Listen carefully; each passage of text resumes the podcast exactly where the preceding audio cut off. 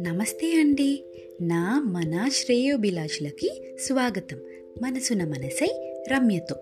సంక్రాంతి సాయంత్రం అరుగు మీద చిన్న శుద్ధముక్కతో అష్టాచెమ్మ గడులు గీసి ఆట మొదలెట్టేవాళ్ళం అష్టాచెమ్మ ఆడటానికి చింతపిక్కలు అరగదీసేవాళ్ళం అప్పట్లో అవే మా డైస్. పిక్కల కోసం రాళ్ళు అగ్గిపుల్లలు అవి దొరకకపోతే రంగురంగుల గాజు ముక్కలు కావాలని మా అమ్మ చేతుల వంక చూస్తూ ఉండేదాన్ని. అదేంటో ఆ ఆటలో ఏముందో ఏమో కానీ ఓడిపోయినా కూడా ఇంకా ఆడాలన్న తాపత్రయం తగ్గేది కాదు. సాయంత్రం బొమ్మల కొలువు అమ్మమ్మ పెద్దమ్మలు కలిసి సిద్ధం చేసేవాళ్ళు. ఆలోపు పేరంటానికి పిలుపుల కోసం మా అమ్మ అత్తయ్యలు బయలుదేరేవాళ్ళు. రాత్రి పాటల కచేరీ ఉండేది. రూపాయి పెట్టి పాటల పుస్తకం కొనేవాళ్ళం. పుస్తకాలలో ఉన్న అన్ని కొత్త సినిమా పాటలతో ఎక్స్పెరిమెంట్ చేసేవాళ్ళం. అదే అంతాక్షరి ఆడేవాళ్ళం. కనుమ రోజు ఆవుకి పూజ చేసేవాళ్ళం.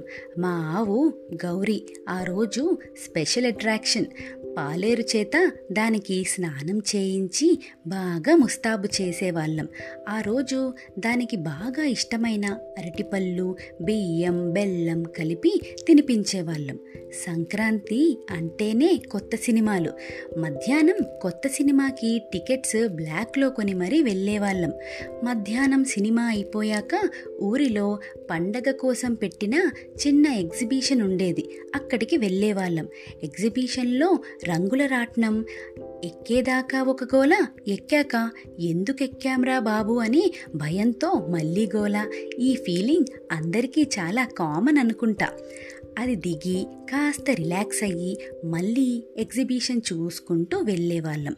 పీచు మిఠాయి వాడు ముందుగానే చేసి పెట్టిన మిఠాయి తినకుండా అప్పటికప్పుడు చేయించుకుని చేతికి ఉన్న ఆ పాకమంతా నాకుతూ మళ్ళీ గోలీ సోడా ఒకటి తాగి ఇంటికి వెళ్ళేవాళ్ళం. మా ఊరి డ్రామా ఆర్టిస్టులకి సంక్రాంతి వస్తే చాలా డిమాండ్. రాత్రి బుర్రకథలు నాటకాలు వేసేవారు. అవి చూడటానికి ఇంట్లో ఉన్న పెద్దవాళ్ళందరూ వెళ్ళేవారు. మేమంతా భోజనాలు అయ్యాక అంతాక్షరి ఆడుకునేవాళ్ళం. ఇలా సరదాగా అయిపోయేది పండగంతా. ప్రతిసారి పండగ ఇంతే గొప్పగా జరగాలని ఏమీ లేదు. సమయానుసారం మనం సంతోషంగా చేసుకుంటే ప్రతిరోజు పండగే. మీ స్టోరీస్ని నాతో షేర్ చేసుకోవాలనుకుంటే నాకు మెయిల్ చేయండి. RAM వైఏ కేఆర్ఐఎస్హెచ్ఎన్ఏ Ramyakrishna dot studio at Gmail dot com please follow my show thanks for your support